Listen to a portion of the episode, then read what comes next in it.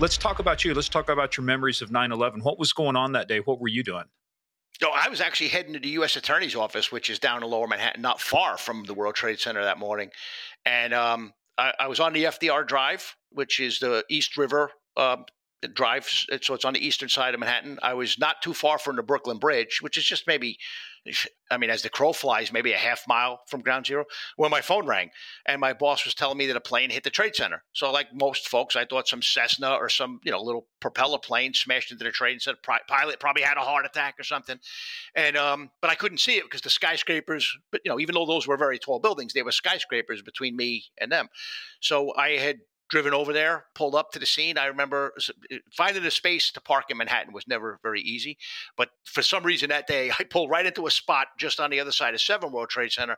And I remember looking forward, you know, I had to lean forward in the car to see the damage, kind of like when you pull up too close to a traffic light. And you so I'm leaning forward and I see, you know, the, the, the damage in the side of the building, and I still never realized, you know, at that point that it was a commercial airliner. I like, wow, that's a lot of damage, but you know, my brain didn't process that it was a you know a, a giant plane, you know, a jet plane that carried passengers across the country. Welcome to Game of Crimes.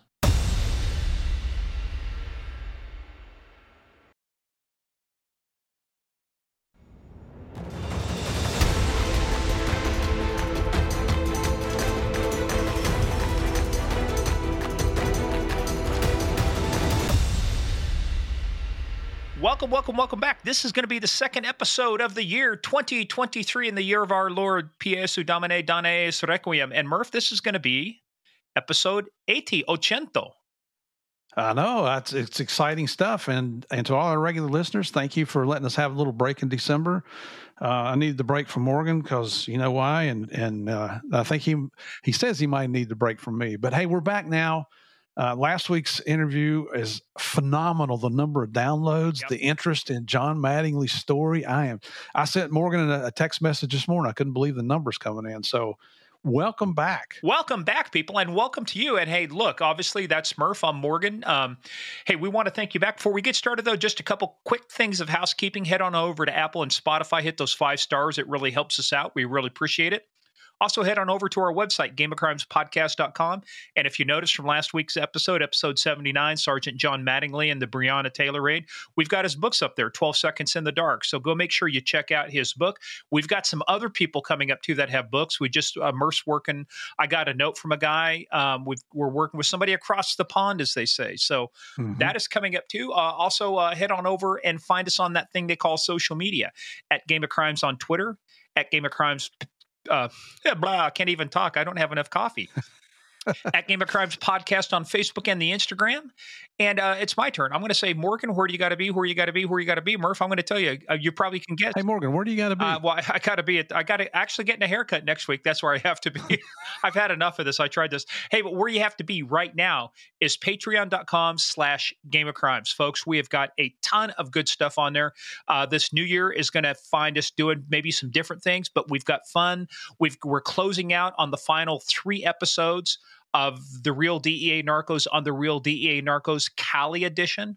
So mm-hmm. those of you who were listening, it was the gifts the best. It's the gift that keeps on giving. The December twenty fifth episode that dropped, episode twelve. If you folks have heard it, you know, Chris nearly had to take one for the team. So mm, you want to know, uh, you got to go over to patreon.com slash gameofcrimes where we do all sorts of things from 911, what's your emergency, to you can't make this shit up, to Murph and I do, we got Q&A coming up, so we have to set that up. We're already getting questions in for one of our favorite things. So make sure, you know, share one, tell one. Go over to patreon.com slash game of crimes. Hey, but uh, Murph, uh, you know, before we get started, and I've got a surprise for you. Uh, but first, this is a show about crime, right? We talk about bad people doing bad things and bad people doing bad things to good people. We take the story seriously, but we never take ourselves serious. We talk about serious topics, but we're going to have some fun. Well, and so I'm going to I'm going to mix it up on you. We're going to try a couple different things. We've actually had it's not that people don't like what we were doing, but we had a couple ideas and I said, "Okay, got an idea for you because normally this is the part where I say, "Guess what time it is, Murph?" and you say it's time mm-hmm. for we say small town police blotter. Well, we've had a couple requests. Fred Nicolosi uh, was one of them. We had some other folks on the Facebook group. If you go over to uh, Facebook.com, just look for Game of Crimes fans, hosted by Sandy Salvato, our favorite mafia queen. Answer a couple questions, get in there. Well, this came from them, Murph, and they said, "Hey, look, maybe like." Uh, instead of you know we do case of the month. On mm-hmm. uh, Patreon. But maybe we can do a smaller version called Case of the Week. So I actually have a story here for you that might have okay. been a candidate for You Can't Make This Shit Up. But hey, we're going to do just a quick Case of the Week, right? Okay. And we're going to talk about this, right? Real quick. just so y'all know, I don't. I have no idea what's getting ready to happen. Well, Murph was about to say I have no clue, and that would have been redundant. So, uh, hey, but Steve, we we a lot of people have talked about cyberbullying, right, and the things you have to do, right. So, as a parent, you know, if your child's been the victim of cyberbullying, you report it, right? I mean, you get to a point where you have to report it because people do some awful things, don't they? Yep. So Kendra Gail Licari from Michigan um, was the mother of a daughter who was being abused online, being cyberbullied. It got so bad they had to call in the FBI to help them with it because they are up in uh, the Michigan area.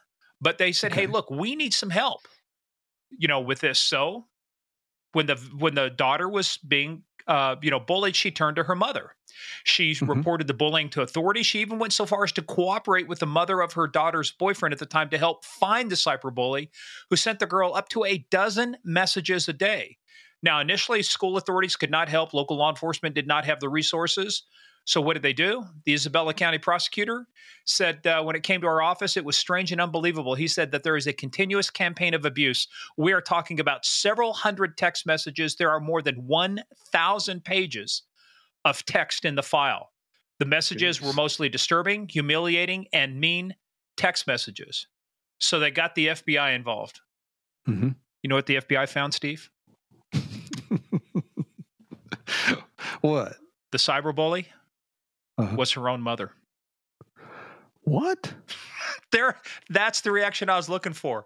Um, the uh, However, after computer experts from the FBI identified that the messages came from Licari's phone, she broke down under investigation and confessed to the bullying spree against her daughter. The school superintendent said the 42 year old Lakari was a basketball coach at her daughter's school at the time of her actions.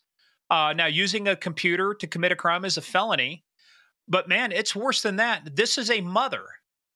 And now, look, they say 60% of all adolescents have experienced some form of cyberbullying over social media. So, this mm-hmm. teenage girl is suffering it from, guess what? Her own mother. Her mother was using a VPN, which is called a virtual private network, to disguise where she was coming in from. She was using mm-hmm. juvenile mm-hmm. slang to do it. Um, but eventually, the detectives were able to connect the messages to uh. Unbelievable. What what was the reason other than jealousy? It doesn't say here. It just says um, at the time it is unclear if there's enough evidence to transfer the case to trial, and the hearing on the issue is postponed to January 12th. This just recently came out, but um, it does not say in there uh, why her mother was trolling her unfreaking believable. I wonder if there's. I wonder if it's a single mom household. You know, can she go live with her dad? Because you know that girl. Well, she doesn't want anything to do with her mom now. Yeah, she said the the victim went so far as to cooperate with the mother of her daughter's boyfriend. So I mean. Uh, it, I don't see anything about the father in here, but again, you know, we're just doing just a quick case of the week. But I thought the twist on this, right? We're going to try to do something that has a twist on it. How many people would expect the suspect, the person committing this crime, to be the mother? Oh, none. I have to say, I was shocked. That might have been evident in my response. Huh? you what? would say what? So hey, what? that's kind of like our quick, uh, you know, case of the week. I mean, little twist there. I'll try and find some things in the future. Hey, but just give us some feedback. Hey, if you like what you heard, let us know. Uh, if you still like, we had some people that said, hey, they didn't like small town police blotter at first, but then it grew on them, and like it grew on me. You know what I mean? I, I kind of like this thing. So hey, but we're. I tell you what, man. We, we Connie and I just heard one on television the other day. It's a Florida story. Of course, it's going to be Florida.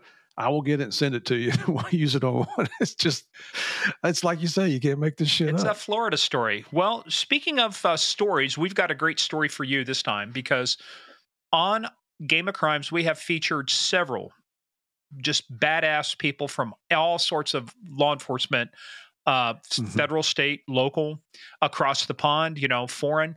But ATF uh, has got some obviously exciting stories, and we touched on this in a couple of our other interviews with ATF people about Fast and Furious. And Murph, you were able to reach out and get the guy who basically broke this open, testified before Congress, and paid a price for it, Pete Forcelli.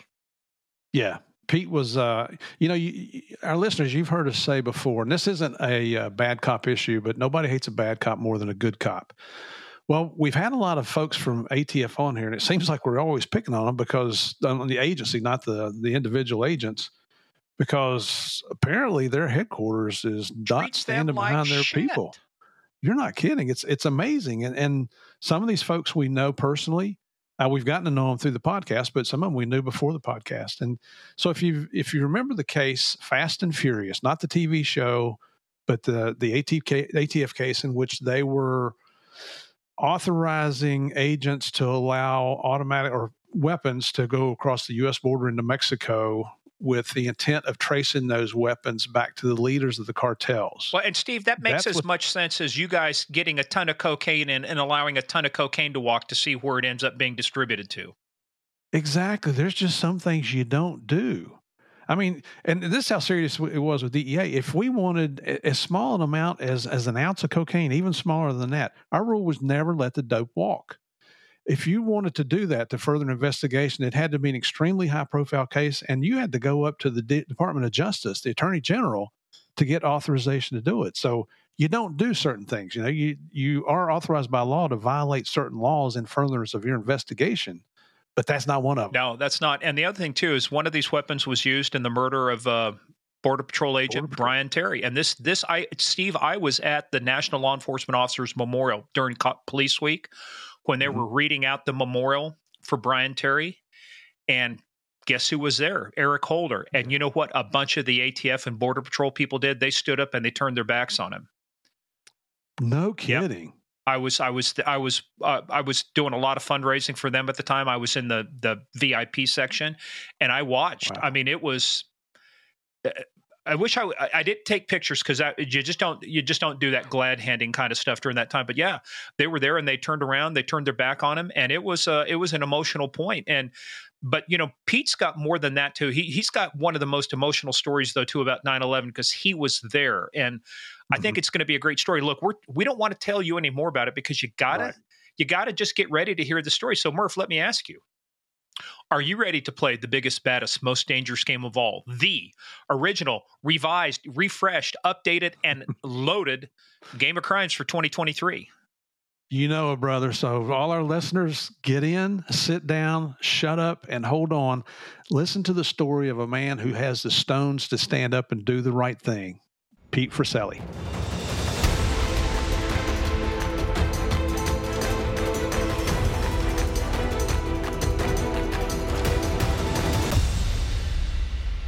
Yeah, yeah, we are uh, just getting started here. I'm just making sure I knew how to pronounce Pete's name, so I won't tell you what I said. What you just said, but it's Forcelli. So, uh, hey, look, man. First of all, this is going to be we are doing we took december off and so we're recording a lot of episodes in december which will come out in january. So first of all let's welcome to the podcast the man the myth the legend originally from new york as you may detect by his accent and now my neighbor over here in northern virginia pete forcelli welcome buddy. Hey, it's good to be here. Good Glad to, to have here. you on the show pete. Uh, thanks. So uh, tell us about that accent Yeah, I mean, I'm a Bronx kid. You know, I, I, lived in the Bronx and Yonkers for 40 of my years on this planet. Uh, spent a very brief time in New Jersey. Uh, got taxed to death there, and then decided to promote out of the New York area, and uh, you know, and fled to Phoenix, where my accent disappeared a little bit. But it's funny because uh, you know when I first got there, my agents they used to joke around and say that they felt like uh, extras in uh, an episode of The Sopranos every time I had a group meeting or something. I was thinking the same thing. And let me tell you what, your accent didn't go anywhere, Pete. You still got it, brother. you still got it, man. Well, let's speaking of that, like the the Sopranos, Cosa Nostra, thing of ours. Let's talk about this thing of ours, thing of ours. How did you get started in this thing of ours we call law enforcement? Because you started uh, New York City Housing Authority, right? Yeah, back when there were three different departments, there was a housing, transit, and NYPD. I was a housing cop, and it was like like most folks, man. I you know, growing up, I loved cop shows. I thought you know, policing was going to be real exciting, and then you know, then you get on the job and you realize. What was your favorite cop show growing up? Well, there was many Starsky and Hutch. Um, you know, I mean, the rookies. Uh, geez, well, I know Baretta uh, wasn't a cop; he was a PI. But I like Baretta, Magnum PI. I mean, all of those shows were just, you know, that's the stuff I was raised on. You know. And notice Murphy didn't say Miami Vice. See, he just didn't get uh, to uh-huh. it. Yeah, you interrupted him. He was continuing. No, but I tell you, there was a period when I was a rather new cop where some of our guys thought it was cool to wear the T-shirt with the suit jacket on. That they, they yeah. tried to go for that look. It didn't go well in the Bronx, though. It just it didn't fit. It was it's kind of off. Hey, yeah, you you, you got to wear those baggy pants, man. That that's a South Florida thing. Yeah, you got to do that thing. hey, well, let's do this real quick before we get into that. I want to bring up something because we are recording this on December eighth, uh, in the year of our Lord, 2022. PAS Domine Domineus Requiem, and I sent Murph a note earlier and Zach a note earlier because it was found out and discovered this morning at the last minute that they had uh, traded Brittney Griner for Victor Boots. So I you're shaking your head. That's kind of look. I want to kind of get a hot take on that real quick before we get into the story because this is fresh stuff. As even though this is going to come out in January, as we're talking about it, this just occurred a couple of you know a few hours ago. Uh, and I was sitting here on my desk when I saw this thing scrolling. I sent a note to Murph and Zach right away. It's kind of like, what the hell? So, wh- what's your thoughts about that? Oh, well, it's infuriating. And look, I know Murph must have a, a you know a, similar take on it, especially since it was a DEA case. I mean, they did a, such a great job on that. But here's here's a guy whose nickname was the Merchant of Death. uh, you know, uh, an enemy of the United States. And what do we trade him for? Uh, a woman who was very vocally, you know, not happy with the U.S., wouldn't stand for the anthem. And and you know, I, I get it. You know, um, we, we don't like to see Americans suffering abroad, but hey, we left the Marine behind. You know, I mean, I'm sure they could have worked out a better trade, a two for one or something.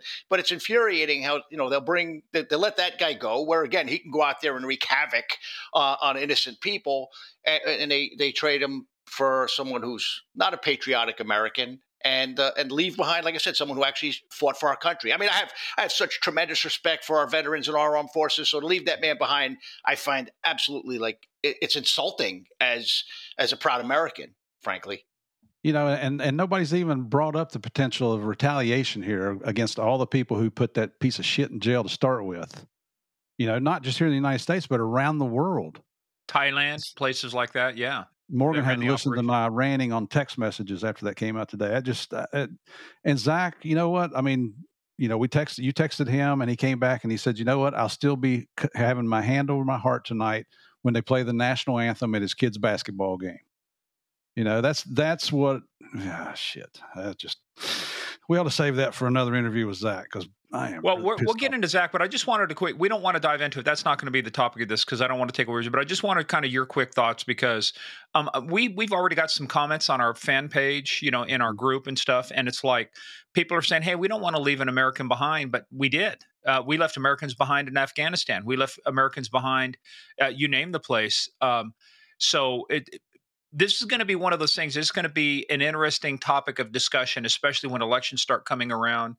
Um, eh, you know, because I'm like you. Here's a dude that was responsible for the deaths of six million people. His arms and ammunition and things he supplied resulted in the deaths of six million people. This dude should never see the light of day again. And does it suck that we have an American abroad who, by the way, did commit an offense, they say, well, I didn't mean to. Well, that's not a defense.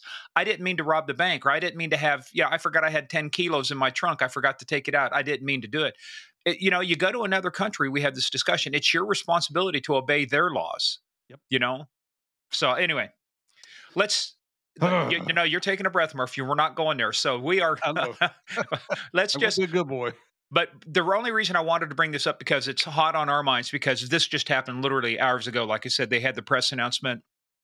Uh, the marshals started moving her last night.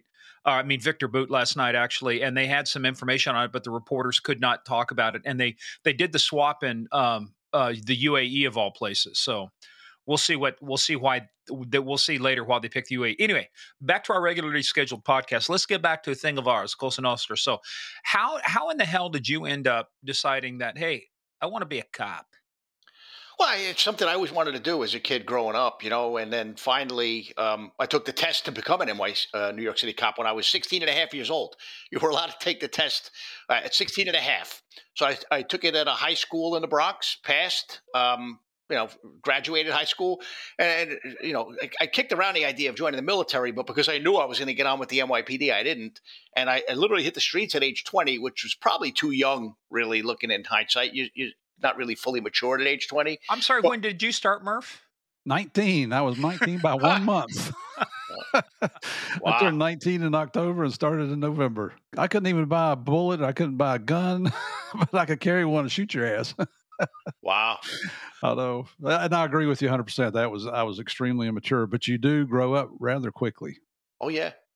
Well, especially in New York. So, but um, did you have now, did you have family that had been on the job or uncles, father, cousins, anything like that? Nothing, nothing. My father, uh, my, well, my father and his father and, and his father were all in construction. Uh, they were all heavy equipment operators. And look, I saw that life. It wasn't appealing to me because my father was had a crane operator's license, and when he worked, he did well. But the construction industry back then, there was a lot of times where he was laid off. So I mean, you know, he did well only to spend the money that he was able to save to get us through the rest of the year. And I didn't want that. And it was like I said, it to me, it's like it just there was this kind of like false sense that policing would be super exciting. And I'm not going to say I didn't love the profession, but what you see on TV and what you learn later on when you actually do the job, it's it's vastly different. It's like 90% boredom and 10% excitement and terror. You yeah. know, so and 90% of that is freaking writing reports. Oh, oh yeah. Jeez. Absolutely. That's why they had embellished Narcos so much because nobody wanted to see us sitting in the embassy writing teletypes all day long. cables and oh, here's what we got to do. So, but yeah. um, why? So you took the test at 16 and a half. So when you got on, did you have your choice of going to NYPD transit or uh, housing, or w- was that picked for you when you went to the academy? Well, it, it's it's funny story actually. Like the day I, I, I, got called one time to come down, and then they were like, "Oh, we, you know, eh, eh, they, they do the math. You think they would know this? They're like, "Oh, you're too young." So I got I got called twice to go down to applicant investigations where they were, you know, they working on my background investigation, where they sent me back home because I had to wait. So finally, when I was old enough to get in and I got called down, I showed up at the building. I forgot the what the address was, and everybody was going into this main auditorium and they stopped me. They go, "Oh, you, you need to go up to the 13th floor." And I was like, "Oh, geez, like what happened?" You know, I, I knew I didn't get in any trouble because I had you know clean background.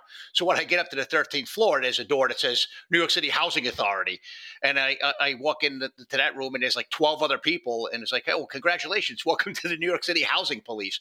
And at first, I was like really disappointed because you know I didn't really know much about the housing police. I thought the job was going to suck, but I, you know it was a policing job. I would have taken it initially I thought I would do it and then move over to the NYPD, although Giuliani fixed that later. But I'll tell you what, being a housing cop in in the uh, in New York City was probably the best kept secret in law enforcement. It was an amazing job. You know, I walked the beat in the projects a lot. You got to know people. You learn real quick that your best gift is your mouth and your ability to talk to people, and that a nightstick and a gun, you know, you need those things. But um, you, you, really learn um, you know, relating to folks. And I tell you, the housing police, in my opinion, were like the, the forefathers when it came to community policing. And once you built trust, man, I had people, you know, that looked nothing like me who would tap me on the shoulder and say, hey, you know that guy that the NYPD is looking for for a murder? He's over there or he's in that apartment. So I was making arrests that were pretty significant, but they were based on the, the, trust that you built with the folks that you work with. And, and I guess in some ways, that's why I have a lot of respect for the cops that work in small towns because – you know they they have that ability to do that a lot better than big city cops because you know the folks that you're policing, you know the community, you know the store owners. So, was, but the was, other thing though too, Pete, is you got to live there too. It's not like New York where you may go from the Queens, you know, from Queens to another area, you know, or, or we, we, actually had a buddy of mine on Tommy Joyce. I don't know if you knew Tommy Joyce or. You I know, know Tom? Tommy very well. He's a dear friend and he's a legend from NYPD. Yeah. Well, and we learned from him why they why that's the only place they call the Bronx. Everything else is Yonkers, Queens, but it's the Bronx. But but the difference in New York is you could travel for an hour and be completely out of your own neighborhood and work in another area and nobody knows you and nobody knows where you live. And like you say the difference in smaller towns is you're going to run into those people. You'll run into them at the grocery store, you run into them at baseball games and so you're right. Policing in smaller towns is different because you got to live with uh, all of your actions that you take while you're on duty. Yeah, yeah, and we look. We should conduct ourselves that way, regardless of what police agency you work for. You know, I mean, we take an oath, and, and, it's not to the police department, it's not to the governor, it's not to the you know federally, it's not to the president or Congress, it's to the people. You know, I mean, we have a duty to do the right thing, and that's that's how I've always looked at it, and that's how I've always carried myself. It's you know, it's it's about the folks that we serve. You know, very well said. Very well said. Yeah. Well, you said I want to circle back for something, clarify something. You said that. Uh, you you knew you were going on to NYPD, so you didn't join the military. Had you joined the military, what branch were you looking at? Well, I was looking at the army, and I had met with you know, I met with all the the branches. Um, my daughter later went into the army. Um, you know, right after the Pulse nightclub shooting happened, um, that was a, a, an epiphany for her. And my son, right out of high school, joined the Coast Guard. Now, knowing what I know now, I probably would have joined the Coast Guard because they have some really cool toys that they play with and they do some interesting stuff. But uh, the Army interested me, and I look, I love all the branches, but uh, it's just something about what I what I've seen firsthand with the Coast Guard and what they do and everything is just it appeals to me now that I'm a little older and perhaps a little wiser. well, I'm glad you said that because this weekend is the Army Navy game, so I I have just have to say this in retrospect: Go Army, beat Navy. So we'll uh well we'll we'll see if my prediction comes true. We'll see if what happens. So all right, back to our uh, next part of the podcast. So when you got on, um, tell us about going through the academy because I mean, it's we've heard you know stories from some of the other guys, uh, you know that like Dan Murphy. We talked to Tommy, Mike Prate. Um, what was your experience like when you went through the academy? How long was it? You know, did you stay? You know, were you living in the area? Were you commuting every day? What was it like? Well, I lived up by Yonkers Raceway, so I drove down every day to the to the academy. Wait a minute, you drove? Yeah, I you drove. had a car? I had a car, believe it or not.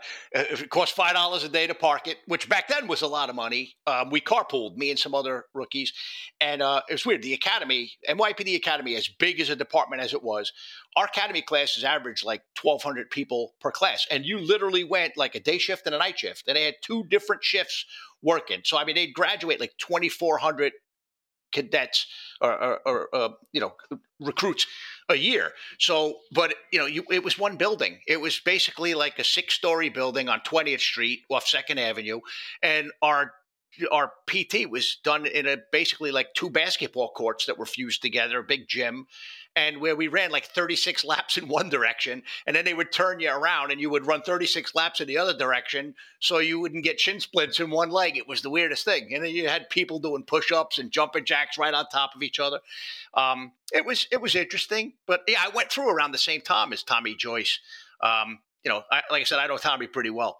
When did well when did you meet tommy? Tom and I really didn't interact much in the PD because Tom was a Brooklyn guy and he was transit originally, and I was originally housing, but I was always a Bronx guy. Um, really, Tom and I connected more after our careers in the NYPD because we have a lot of similar interests in speaking up for law enforcement and defending them when they do the right thing. And also, you know, being critical of them when they do the wrong thing. You know, I mean, look, nobody hates a bad cop more than a good cop. You know, well, well where said. have we heard that before? you, you, have go. just said the same thing Murph and I say all the time. Nobody hates a bad cop more than a good cop. Um, Absolutely. Uh, you know, and by the way, too, if you folks are wondering, just go back to episode uh, 68, uh, part one, 68, part two, Tales of the NYPD, part one. And then we did Dan Murphy, uh, episode 78 um, where we we got some. So we're gonna have to get some stories out of you too. But uh, so, but during the academy, what was your favorite part of it? You know, it's weird. I um I liked law, and we had mostly it was like social science, police science, and law. I thought I would like police science the most because I wanted to be a cop, and uh, it was actually the one I liked the least of the three. Uh, kind of because our lead instructor was a bit of a kind of a goon. You know, he just had a, a kind of that bully cop attitude, which kind of turned me off. But uh, we had a, a, law instructor who was a good guy. He actually left the NYPD as an inspector, a guy named Tom Pellegrino. And he really took the time to just teach us the law. And for some reason, I really sank my teeth into it and liked it. Uh, you know, never wanted to be a lawyer. But I'll tell you what, I'm glad I did because it's, you know, knowing the law and knowing how you can be creative with the law can make or break a cop or an investigator. So I, you know, but that's ironically is the thing I thought I would like the least was the program I liked the most. Yeah, you're right. You're right about knowing the law because that's your job is to enforce that law. If you don't understand it and know what the elements are and so forth, I mean, you can't do your job correctly. Now, did you give Inspector Pellegrino shit about, hey, can I get a can I get a Pellegrino from you, Pellegrino? No, no, it's, but it's funny. He was he was just a cop when he taught me. He he left the NYPD years later as an inspector.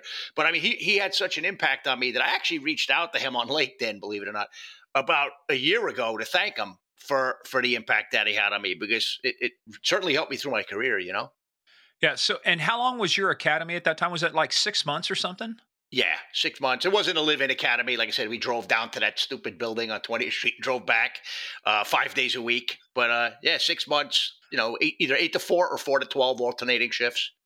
So when you went through the academy, how many people in your class are you aware of? How many had never gotten a driver's license until then?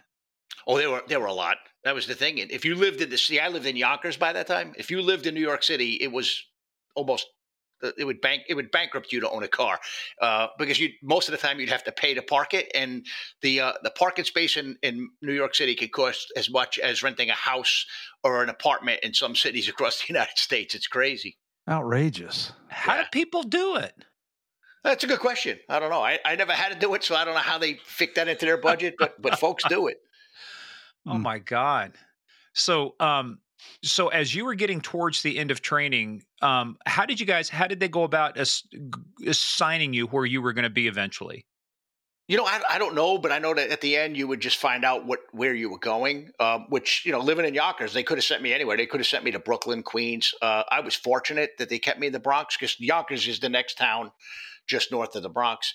Um, so, but yeah, you found out kind of at the end of your, uh, you know, academy training where you would wind up going. So I wound up going to a, a, facility that was called PSA 8, which stood for Police Service Area 8, which covered like the Southeast Bronx and the North Bronx. Um, you know, good place to learn, work with some great guys, you know, a lot of old timers there. Uh, and it was funny because the first thing I, I had an old African American field training officer name was Rudy Edwards, old school guy. And I was a skinny little kid at the time, man. I think when I graduated the academy, I weighed about 140 pounds. Holy you know, cow. I, yeah, I was thin. And so he told me, he goes, you know, he goes, look at you. We go with that shiny new leather and you got, you know, patches look brand new. He goes, I'm telling you something, young man. He goes, the first motherfucker that gets in your face, he goes, you better knock him on his ass because if you don't, everybody that sees you out there is going to test you. Um, and he was right. I mean, you know, you don't want to be a goon, but at the same time, you need to show folks because you know, people, uh, you know, in those neighborhoods, they talk to each other, they get to know, you know, and you got to build respect. And you know, unfortunately, part of respect is you got to let folks know you'll stand up for yourself. But of course, the most important part of the respect is that you got to give it to get it. So again, you know, it was those old school folks that really taught you how to deal with people in the community. And, you know, unfortunately back then, you know, crack had just come out. Eddie Byrne had just been assassinated when he was guarding that witness up in, the, yeah, uh, in Queens. We talked about that. Yeah. Yeah. That changed the NYPD. So that's, you know, that's really when I came out was around that period. Um, so, you know, policing, it's, it's unfortunate, but in some ways it was, you know, oftentimes a full contact sport. Uh, people fought you, you know, um, and when you treated them good, though, you treated them good. It was weird because you know you hear things today, and I don't know if you guys have heard this on your podcast before.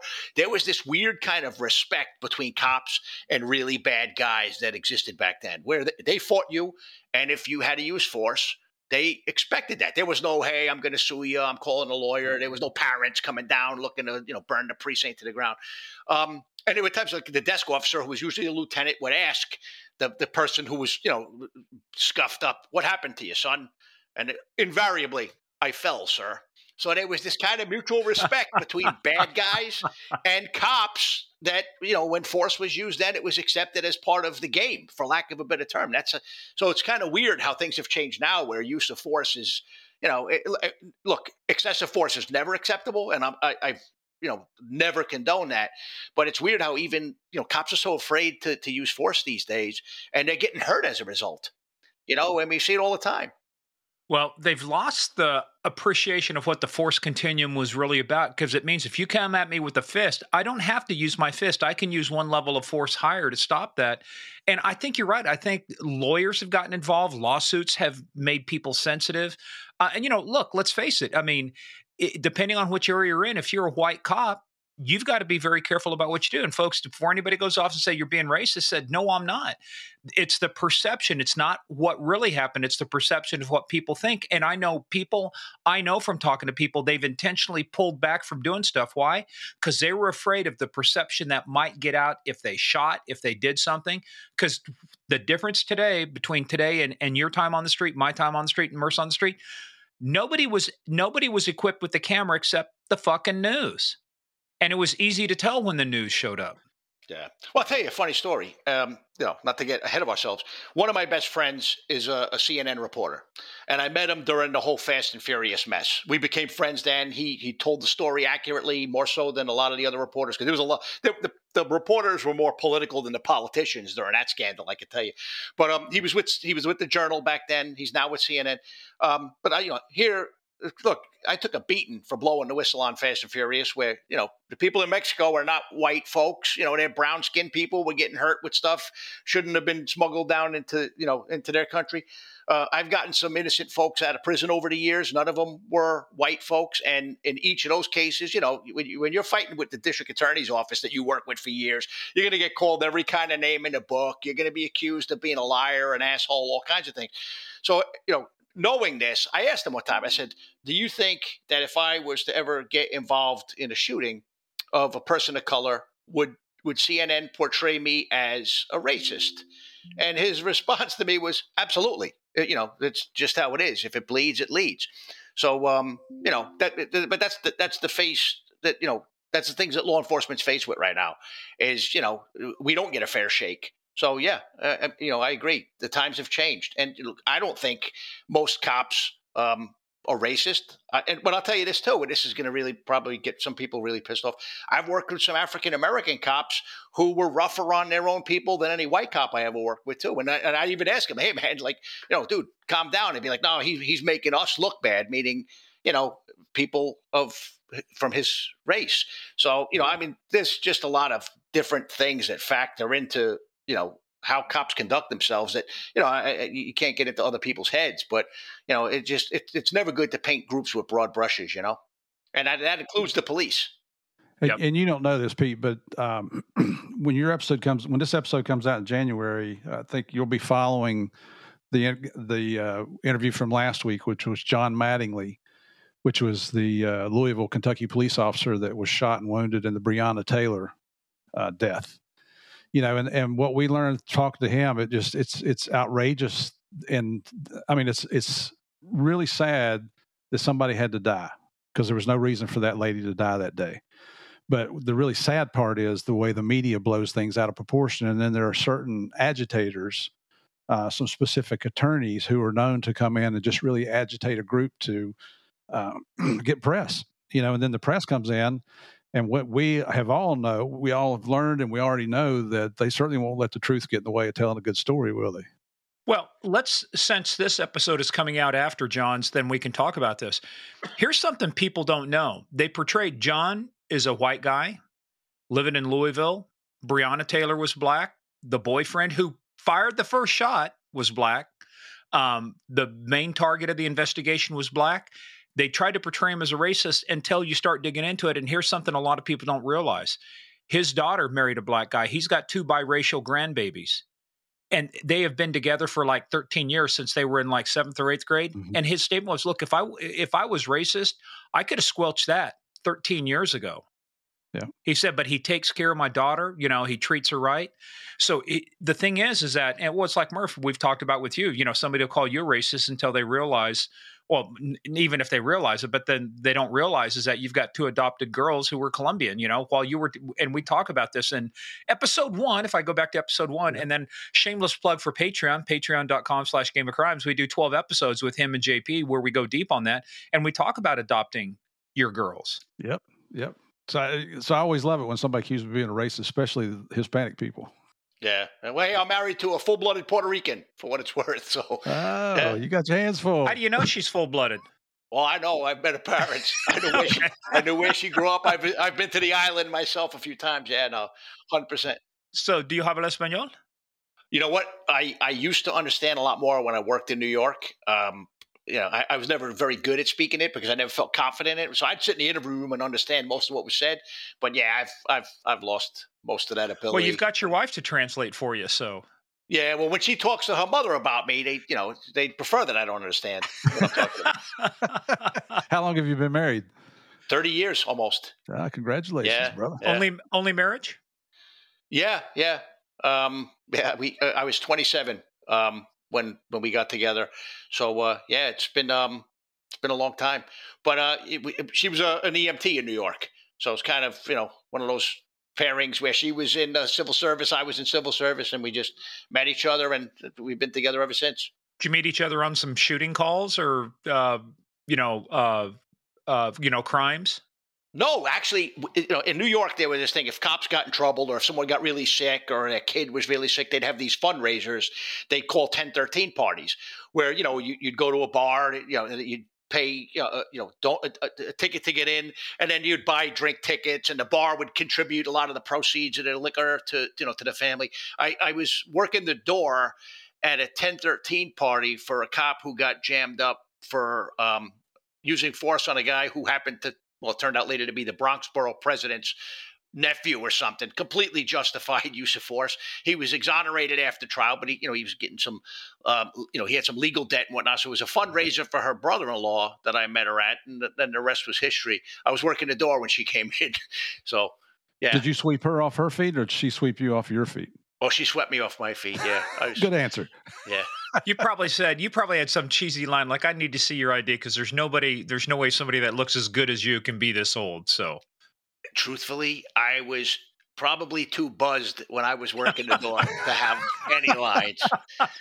Yeah, uh, it was a good night. Well, let's talk a little bit more about that before we start talking about uh, going into the work in the Fed. So, let's book in this conversation first. How long were you on um, uh, New York, uh, uh the, the, housing police, before it became NYPD?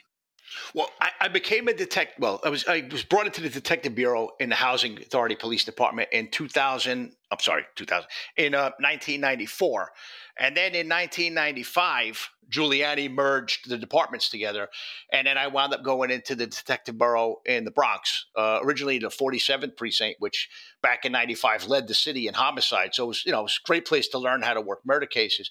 Um, and then I bounced around. I wound up in the 45th precinct for a short time, which was you know, initially I was pissed off because it was a quieter precinct, and all the detectives were old guys for the most part. And you know, I was at the time I was like 27 years old. You know, uh, and here the next youngest guy I worked with was 53. What a gift that turned out to be, man! To just learn from those old timers was absolutely amazing. So it's funny, you know, you, never know what you're going to get till you get there. I was pissed off at first. I eat those words now. So then spent a couple of years. Um, Hey, real quick question before you do that. Let me ask you real quick about the consolidation. What drove that consolidation? What what what were the conditions going on that drove the combining transit and housing and NYPD together? Yeah, I don't know. Giuliani did it. Bratton was the police commissioner at the time. Uh, he was a great boss to work for. I, I certainly have a, a, ton of respect for Bill Bratton. Um, but w- we hated it because, you know, look, I said I didn't want to be a housing cop. Once I got the job, though, it was it was such a well kept secret. We called it the hostile takeover, and we still do. I mean, if you ever looked at LinkedIn, the housing guys, we still have some resentment for that. But um, so yeah, so I don't know what what led to it. I don't know in hindsight that it was good for the people that ride the subways or the people that live in public housing. But um, yeah, but they did it, and we you know painfully went along did they maintain parity with your job? I mean, it's like it sounds like you were able to keep your uh, detective status. Did, did, they? Did everybody kind of stay where they were at, or do they have to make some adjustments? Like, did some sergeants have to go back to being a patrol officer, or lieutenants become sergeants, or anything like that? Well, you know, they could have did that with the folks that were detectives because technically a detective isn't a rank, it's a designation. But the sergeants and lieutenants, those are civil service ranks. So I think they probably were somewhat legally bound to honor those. Um, you know, eh, but I mean, then above captain, like deputy inspector, inspector, those are all designations as well. So they probably could have shuffled some of those folks around. I don't think they did. Um, I mean, there could have been instances where that happened, but uh, for the most part, I think everybody was was treated as fairly as they could have been, frankly. Well, and so when I was saying let's book in this, how long were you on NYPD before you made your move? When did you start? When did you leave? NYPD, I started uh, when the merge happened. I think it was. Well, I mean, but let's. I mean, like, but New York City housing. Uh, you know, so when did you when did you start becoming a cop? Uh, when did you end up? When did you end being a cop in New York before you went to the feds? Uh, well, I started in January of 1987, and then I left um, May 30th of 2001 for ATF. So, okay, so you had about 14 years. Yeah, 14 and a half years. And I spent my last four in the Bronx Homicide Squad, where I was mostly working with ATF, um, doing this program called Operation Trigger Lock, where we took people that had felony convictions with guns and we took them and we charged them federally. And um, what we did is because they, they, they, were looking at a ton of time, they all came in. They all wanted to sell, you know, every piece of information that they knew to, to minimize their sentence. And you want to talk about a treasure trove of intelligence. I mean, it was it was what I was able to do as a homicide detective working with ATF sold me on why I needed to leave the NYPD and become an ATF agent. I was solving more murders that way than I was working murders the traditional way because you know, I mean, the U.S. Attorney's Office in Manhattan is really like they're hard chargers. So if you get arrested, um, they're going to charge you with everything they could find on you and then flip you and proffer you. And we were solving murders. We were building RICO cases. We were building Hobbs Act robbery cases, all based on information that came out of these um, felon in possession of firearms cases. It was, it, it was. Those were 924Cs? Some of them were 924Cs if they used those guns in the furtherance of federal crimes of violence. Most of them were just straight up 922G. Like I got arrested three years ago for a burglary, and you I got, got caught with a felon in possession, right? Yeah, yeah. So I mean, that was. Eh, I mean, we, well, during that period, like the murders in the Bronx when I started in the homicide squad averaged around 600 a year. By the time we left, they were down to around 200 a year. And some folks actually say that it was what we were doing with those cases that that reduced the homicides because we were locking up some really bad guys who were, you know, they were responsible for themselves, like five or six murders. But then also word got around, hey man, if I get caught with a gun in the Bronx, I'm going to do Fed time. You know, people were leaving their guns home. So it, it, really was pretty cool to be part of that, but it, it sold me on why I had to leave. The other thing is, you know, that that same year, um, I had a case that happened when I was still a detective in the 4 7 where a four year old kid got beat to death by his stepfather. The kid shit himself. The, the stepfather changed him. The kid shit himself again. He had like something, you know, he, he was not, um, he was developmentally disabled kid. So, the, you know, the father was incensed that here he just changed the kid and he soiled himself again. So the, the stepfather beat him to death. And um, that case had gone to trial, and the guy gets sentenced to four years. And I was looking at what? all of these. Yeah, four years. Four years. Four years for beating a child to death. A four-year-old child, yeah. And, but but during that same time, I was getting these felons in possession of firearms sentenced to four years if they didn't cooperate. And I'm like, what am I doing here? Working. I said it just made perfect sense to leave and and you know pursue federal career and that's that's exactly what i did well before we get to that let's rewind a little bit too because i want to talk to Tommy and Mike had some great stories. Dan had some stories. We got to hear a couple of your stories before we mm-hmm. move on. So you got to tell us about a couple funky things that you were involved in. Okay, funky things. Well, I mean, I, I saw some like Happy Land Social Club fire responded to. You guys heard about that one. Some guy got rejected by the coat check girl at a place in the Bronx. I was working a midnight shift. So the guy went to a gas station, filled up a gallon of gas, and took a book of matches and lit the place on fire and killed 87 people inside, most of them teenagers. So that's some crazy stuff that I had to respond to. But uh, uh I, I give you a funny story. When um, when shortly after the merge of the housing and transit police, I was working. No, I got to correct you. Shortly after the hostile takeover.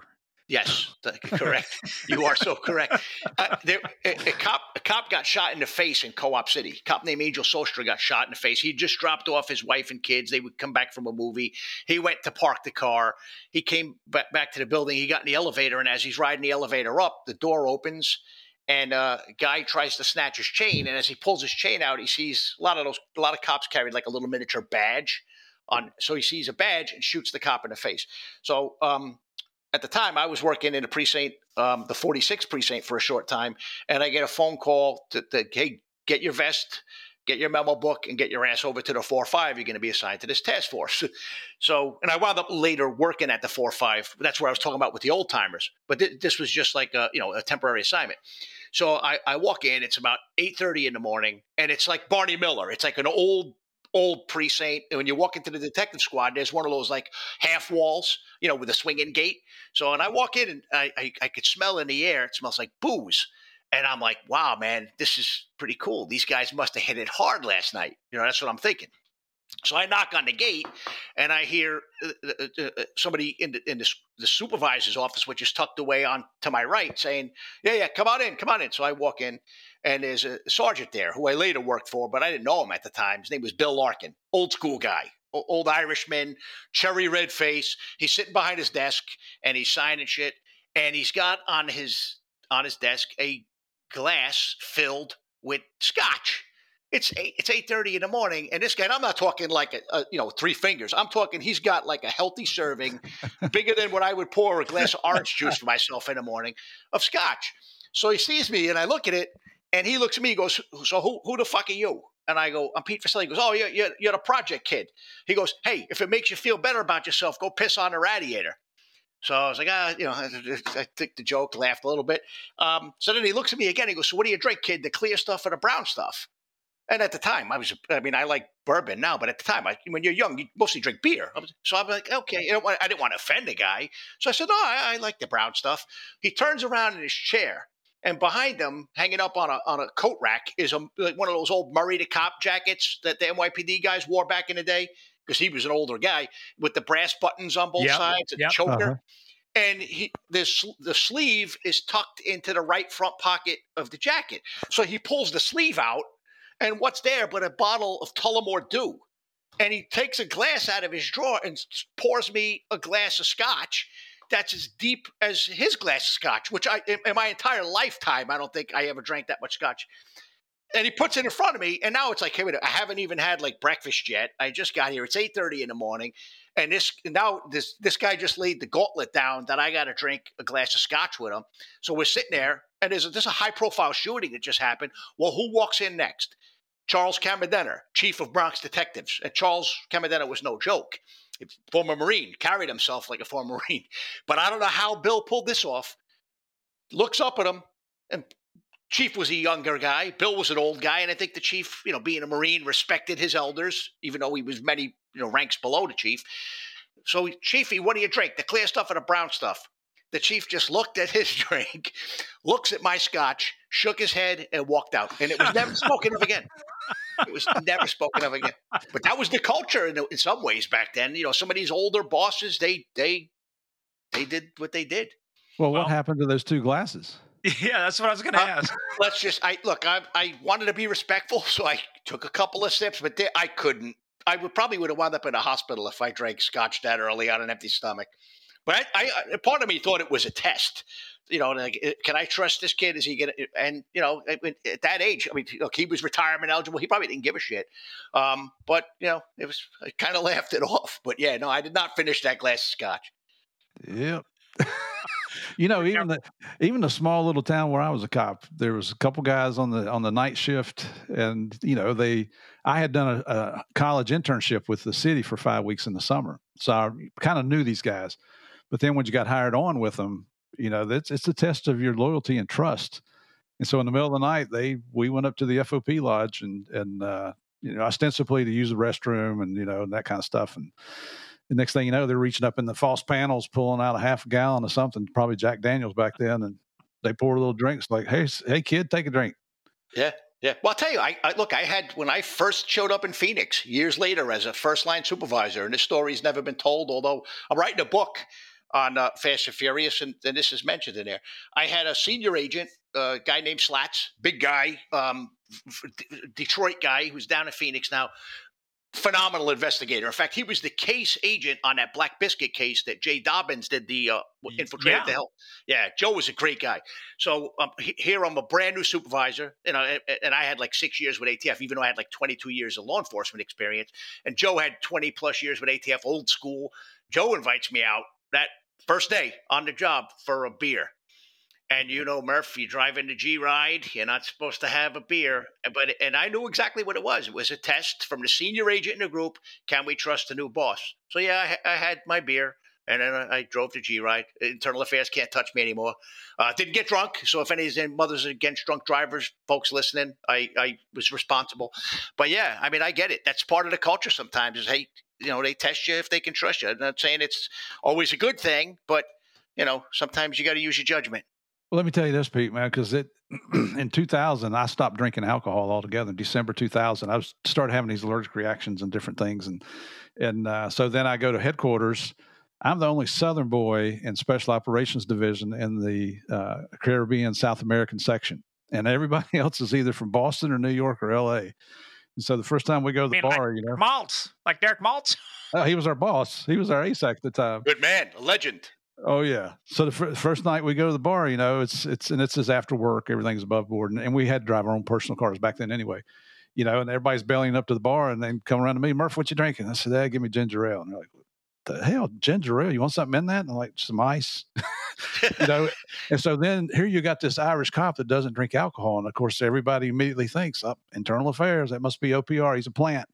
And you know, you had to, even though I'd been a cop for all these years and, you know done the stuff in Miami and Colombia, um, you still had to earn their respect and trust, you know? Yeah. Yeah. Oh no, respect is everything, and, and look, reputation in law enforcement is everything too. And you, you mentioned Derek. I mean, Derek. I, I still talk to folks that worked in New York when Derek was a boss up there. You you mentioned Derek's name, they light up. You know, you talk about a guy who was a leader that made an impact for all the right reasons. Derek Maltz is one of those guys. He's a very dear friend of mine. He's a neighbor. In fact, he's one of your neighbors. Last time I saw him was very close by, kind of in neutral territory in Sterling for a couple of frosty beverages. And I guarantee you, you heard him before you saw him. Oh, absolutely. yeah. I think yeah. when he drives through Orlando, where I live now, I can hear him as he drives by. You know, he was. hey, you know Murph, what? Murph, where are you at, Murph? Yeah, it's usually, hey, you effing hillbilly, what are you doing? you know what though? For for a guy uh, that with his tenure to still have the enthusiasm of a oh, rookie yeah. agent is really refreshing, though. You know? Well, oh, yeah. we've had him on too. We had Derek on too, and we talked about fentanyl and th- just this opioid crisis and the poisonings that are going on. And you're right, man. The dude is as passionate today as he was when he first started. But of course, when your dad is a DEA legend and he's got you out on an operation when you're 13 years old and you're on the radio as 20, you know, 200 and a half or whatever the radio yeah. number was, he was calling in. yeah, they're at this building right here. He's calling in as a whatever 15 or 16 year old kid on DEA radio saying, yeah, this is 207 and a half. I'm over here. Yep. 201 and a half. And then, you know what? And I, I mean, that's what everybody used to say. You're, you're, we always referred to our wives as our half unit. So that's where that comes from. Got my one half with me. So, um, hey, well, let's so let's kind of book in that too, because I want to talk about your glide path into the feds, because eventually we're going to get into talking about um, Fast and Furious. But mm-hmm. you had 14 years in. I mean, another six, you could have had a pension. So why jump? You know, it was it was a tough decision, and yeah, I mean, the, the thing it was like I had to weigh it. Like if I if I did the full twenty, I could have stayed. I probably would have gotten promoted to you know second grade. I was a third. NYPD is third grade, second grade, first grade detectives. First grade makes lieutenants pay. Second grade makes sergeants pay. That's of course before overtime. I was a third grader, um, so you know it's not a shitload of money. Um, but you know, I, I was like, well, if I wanted to go to ATF and I really liked what they were doing and I had that murder I spoke about, but, you know, just we, I felt like I was making more impact. But if I waited to do the full 20, I would have been too old to get hired by ATF. So, um, you know, it, it, wasn't an easy decision, but I think it was the right decision. So I, I jumped ship and started as an agent in New York. And it was weird because my first case as an agent in New York was uh, it started as a felon in possession case. It was a guy named Nice Bello. Um, who was prolific home invader. So I was working with the DEA Red Rum guys, uh, um, who was they specialize in home invasion cases, and uh, so that was my last case as a um, homicide detective, and I actually took it with me to ATF. My lieutenant didn't give a crap, and um, turned out like in the end, you know, through the proffering that we were talking about with the U.S. Attorney's Office, wound up solving six murders and uh, over 145 home invasion robberies. Wow. Wound up like 23 defendant cases. So it was like the transition from detective to agent was was kind of in a way only like just a, I just carried a different badge in my pocket, but I was doing pretty much the same work. Um, but you know, six years there, and then you know, I was there for 9-11. I was there on that day. So let's, and, yeah, let's stop. But that, that's kind of what I was getting into. But I want to talk a little bit about that because that's that's. I mean, you were in New York. You're a New Yorker. This is. Uh, you know, a big impact. Before we talk about that, you said you worked a lot of homicides. How many homicide cases do you think you worked? personally, probably around seventy, where I was like the the main the, the, like the lead investigator, yeah. Um, but you know, in in having some role I would say probably 600 or so, where I was either helping knock on doors or being the one that had to go tell a family member that they was you know, making that notification. Or that or is the worst mm. part of the job, whether it's a trooper, or detective, whatever else, knocking on that door and knowing you're about to give somebody the worst news they probably have ever had in their life. Yeah, no, it's well, it's funny because you know I, I, hate to say this because I didn't like doing it, but I had like colleagues who said, "Oh, you, you know, you're you're good at that," um, and I, I you know, don't know that you, are good or bad at it. But it's funny because I always wound up getting tapped to be the guy to do it after word spread. Oh, Pete, Pete's good at handling those. And I, had been to the door where, you know, sometimes people felt bad for me and, um, you know, I'll, I'll handle this one. And then we would knock on the door and they would literally like vapor lock because it was like they just did not want. So I'd, I'd wind up having to all right, I got it. And, but, um, yeah, I, I've probably made 200 notifications in my career on that, um, which is yeah, it, it, takes a lot out of you, man. Because I mean, and look, you try to be as compassionate as you can, sit them down, you know, wait for someone else in the family to come there before you just get up and leave. Like we never just left someone alone. Like, all right, you know, have a nice day. It's like, hey, can we can we grab a neighbor for you? Or and, and there were times where somebody have a family member driving from like Albany or something, which is like a two hour drive. And we're like, all right, we'll we'll sit here and wait, and we would just try to be as respectful and kind as we could, you know. That's but yeah, that, that's a shitty do. job. Yeah, that's the yeah. humane thing to do, and that's you know a lot of people. The sad thing is, and the media plays up the you know the the very very very small minute, not even one percent of police officers that go bad. You know that's what they play up in the media. When in reality, you got the vast vast vast majority, ninety nine percent plus of police officers who are just there to help people. You know, and you're going to take some time out of your schedule, and and with all the crime going on in New York City, you're just being a human being, man. And that's that's one of the most admirable things you can do. Yeah, but it takes a toll on people. I, I know from um, talking to some of the military guys. I mean, they've got a complete process for doing that, but you know, when somebody's knocking on your door at two o'clock in the morning and it's the police, it's usually never good news. Right. Yeah. Yeah, no doubt. All right, so let's talk about 9/11 before we get into that because uh, when we're talking like uh, we we let off talking about Viktor Bout, well, uh, the buddy of ours, Zach, Steve's buddy, um, we didn't realize it, so we started talking to him how, where he was at when 9/11 happened. He was at the DEA office. I mean, he's just like blocks away. So let's talk about you. Let's talk about your memories of 9/11. What was going on that day? What were you doing? No, I was actually heading to the U.S. Attorney's office, which is down in Lower Manhattan, not far from the World Trade Center that morning. And um, I, I, was on the FDR Drive, which is the East River Drive. So it's on the eastern side of Manhattan. I was not too far from the Brooklyn Bridge, which is just maybe I mean, as the crow flies, maybe a half mile from ground zero, when my phone rang and my boss was telling me that a plane hit the trade center. So, like most folks, I thought some Cessna or some you know little propeller plane smashed into the trade center. Pilot probably had a heart attack or something, and um, but I couldn't see it because the skyscrapers. But you know, even though those were very tall buildings, there were skyscrapers between me and them. So I had driven over there, pulled up to the scene. I remember uh, finding a space to park in Manhattan was never very easy. But for some reason that day, I pulled right into a spot just on the other side of Seven World Trade Center. And I remember looking forward, you know, I had to lean forward in the car to see the damage, kind of like when you pull up too close to a traffic light. And you so I'm leaning forward and I see, you know, the, the, the damage in the side of the building, and I still never realized, you know, at that point that it was a commercial airliner. I was like, wow, that's a lot of damage, but you know, my brain didn't process that it was a you know a, a giant plane, you know, a jet plane that carried passengers across the country.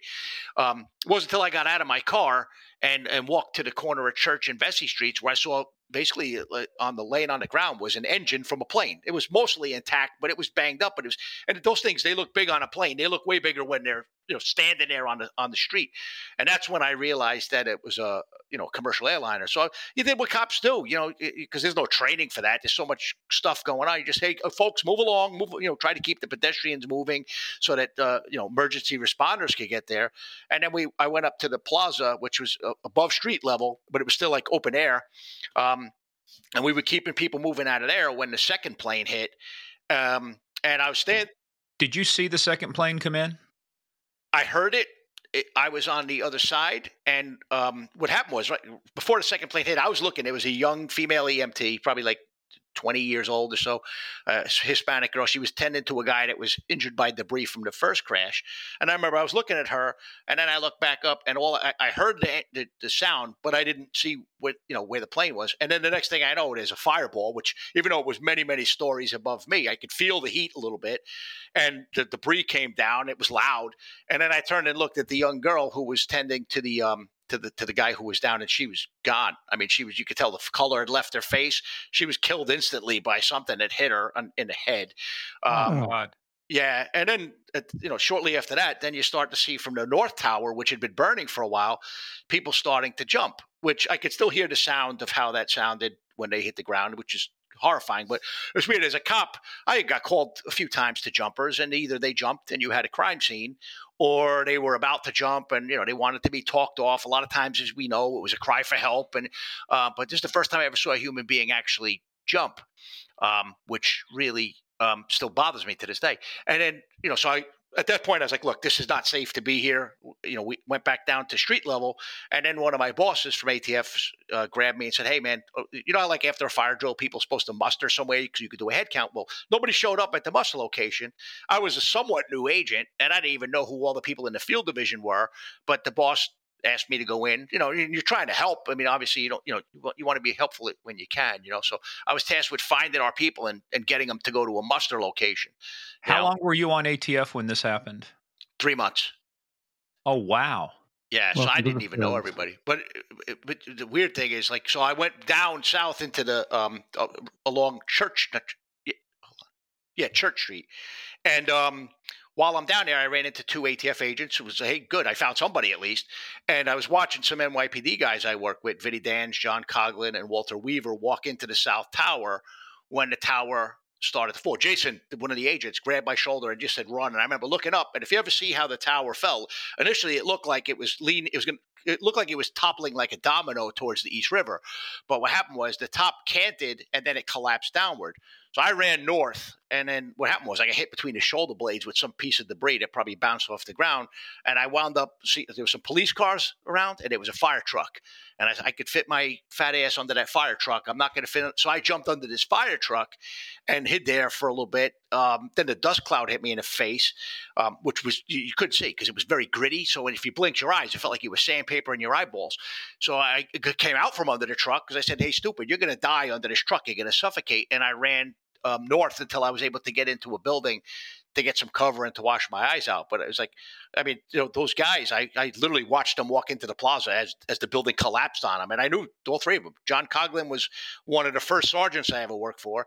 Vinny Danz um, was in my academy class. And Walter Weaver was a young cop when I was a detective in the 47th precinct and literally watched them walk in there before the building came down on them.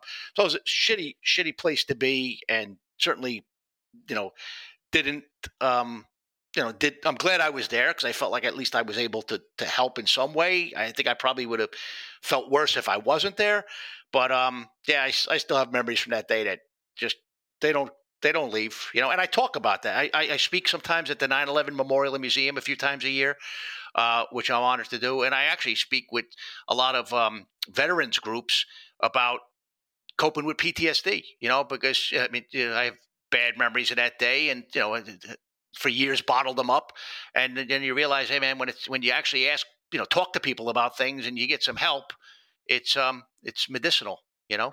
Yeah. So, if I remember right, right, 343 firefighters, 34 uh, NYPD and Port Authority officers. Um, it was 23 New York City cops, 37 Port Authority officers, and 343 firemen. But the uh, the death toll is much higher now because of 9-11 related cancers you know well i was going to ask you about that because i mean you were down there breathing that shit. I, now did you work on recovery operations or what did you do? I mean th- let's finish out the day first. I mean what did the rest of the day go like? Because i mean where do you go with something like that? Shit's just happening and it's just you know it's not a disaster anymore it's a catastrophe yeah, I was there all day. I mean, you know, once I washed out my eyes, I came out, tried to help some people. Um, we couldn't find. Look, you, you, we were trying to find people to, to help them, and either people got out or they died. You know, it was like there weren't many people. In fact, there was one point where we there was a female agent who was trapped in her car my boss called me and said, Hey, can you go find Kara? So we went and found her, me and Bill Sheldon. Bill later died of 9 11 related cancer. I got my right lung carved out because of 9 11 related cancer. But um, we found her, and it wasn't like she was pinned in a car like what you would see at like a traffic accident. She was just, she was pregnant and she was stuck in a car mostly out of like fear. She just couldn't get herself out of the car. So we carried her to Be- Beekman Downtown Hospital. And when we walked towards it, you could see like under there's, a, there's an overpass for the Brooklyn Bridge, and you can see all these gurneys as we're approaching um, out front, doctors in scrubs, nurses, you know, uh, people in lab coats. There were no patients on the gurneys. So we, we dropped her off, which was good because she got instant attention. But uh, at the same time, like some of the medical professionals were like, they, they seemed like they were pissed off because they were, hey man, where is everybody? Like, like as if it was our fault that they didn't have more patients to deal with. But it was like they weren't getting brought patients because people either got out or or they died or they just were able to you know walk out of there and seek treatment somewhere else maybe. But it was it was really surreal. So I, I, stayed on site really for three days. Uh, well, I left on the morning of the third day, really, um, and we just tried to help you know fill holes and just you know be be as useful as you could be for what was needed at that moment you know so but yeah I, and you know I, I spent many days after that down there you know on the bucket brigade just doing what folks did fbi folks down there uh, dea i mean it was just all hands on deck just people trying to do the right thing in, in such a catastrophe you know? What was the uh, diagnosis on your lung that you lost your right lung well, it happened in 2018. I was mentoring a class at ASACS at the Army War College in Carlisle. It's a funny story, actually, in Carlisle, Pennsylvania. And I was drinking with an old timer. Only a cop can say, ah, I lost part of my lung. Yeah, but hey, it's a funny story. Let me tell you a funny story.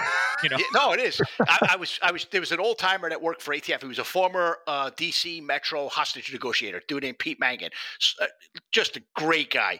And um, I used to like going to the Army War College program, and I was tasked with uh, being a mentor this this particular class.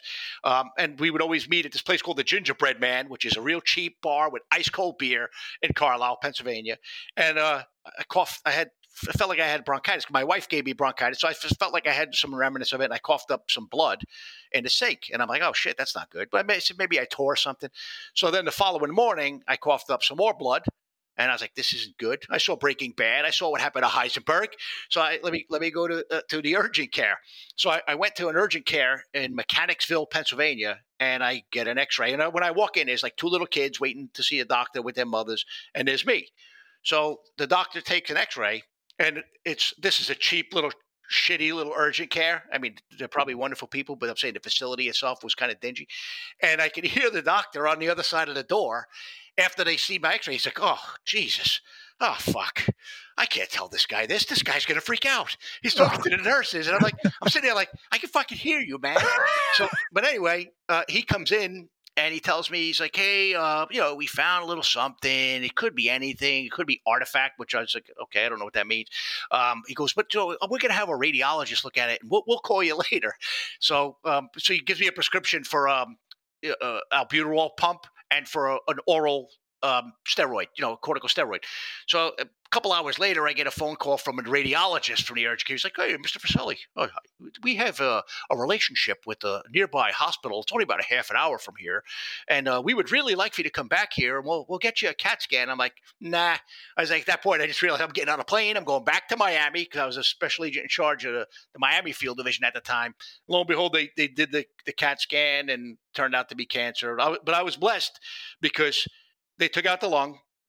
They took out 17 lymph nodes, and um, there was no, it didn't spread. So I didn't need chemo. I didn't need radiation. If my wife didn't give me bronchitis, I'd probably be dead. And so that was in 2018? Yeah. Yeah. Now, were you able to trace it back to uh, nine, ground zero? The doctors did. Yeah. So luckily, um, you know, my, my, aftercare, like after the surgery, everything was covered by the World Trade Center Health Program, which uh, is a really good thing that that's in place. How did they trace it back to that? They just know for certain types of cancers, like um, you know, based on I guess their research, but they, they they you have to send you have to submit it to the World Trade Center Health Program, and then they they'll certify it. And I guess it, the, the cancer that I have is called a atypical carcinoid neuroendocrine tumor, which when I saw the things, oh, guys, you know, I got the, the biopsy report before the doctor spoke to me. So when I saw neuroendocrine, my first thought is, holy shit, I have a brain tumor that's metastasized to my lung. But it was it's actually just kind of a rare cancer that I was uh, was fortunate enough to catch early. Did you ever know uh, an FBI agent named Dave LeValley? Ended up no. being the FBI SAC in Atlanta. He was in New York during that time, and he died uh, as the SAC of uh, FBI SAC in Atlanta. He died from um, illnesses sustained during 9/11 from being out there on the bucket brigade. They say Horrible. more people have died of 9/11 related illness than than 9/11. Yeah, which is ah. tragic. How many of your friends total have you lost from that? I lost six good friends on 9 11. Three that I saw walk into the building, three others I had worked with, um, and a fireman. And, uh, but yeah, I, I know 18 people who have died since then. Um, young lady I feel trained, Jennifer Meehan, recently died of brain cancer. Um, Charlie Clark. I mean, I go on and on. So, I, but I've lost three times as many friends from 9 11 related illness than I lost on 9 11. Wow. That's horrific.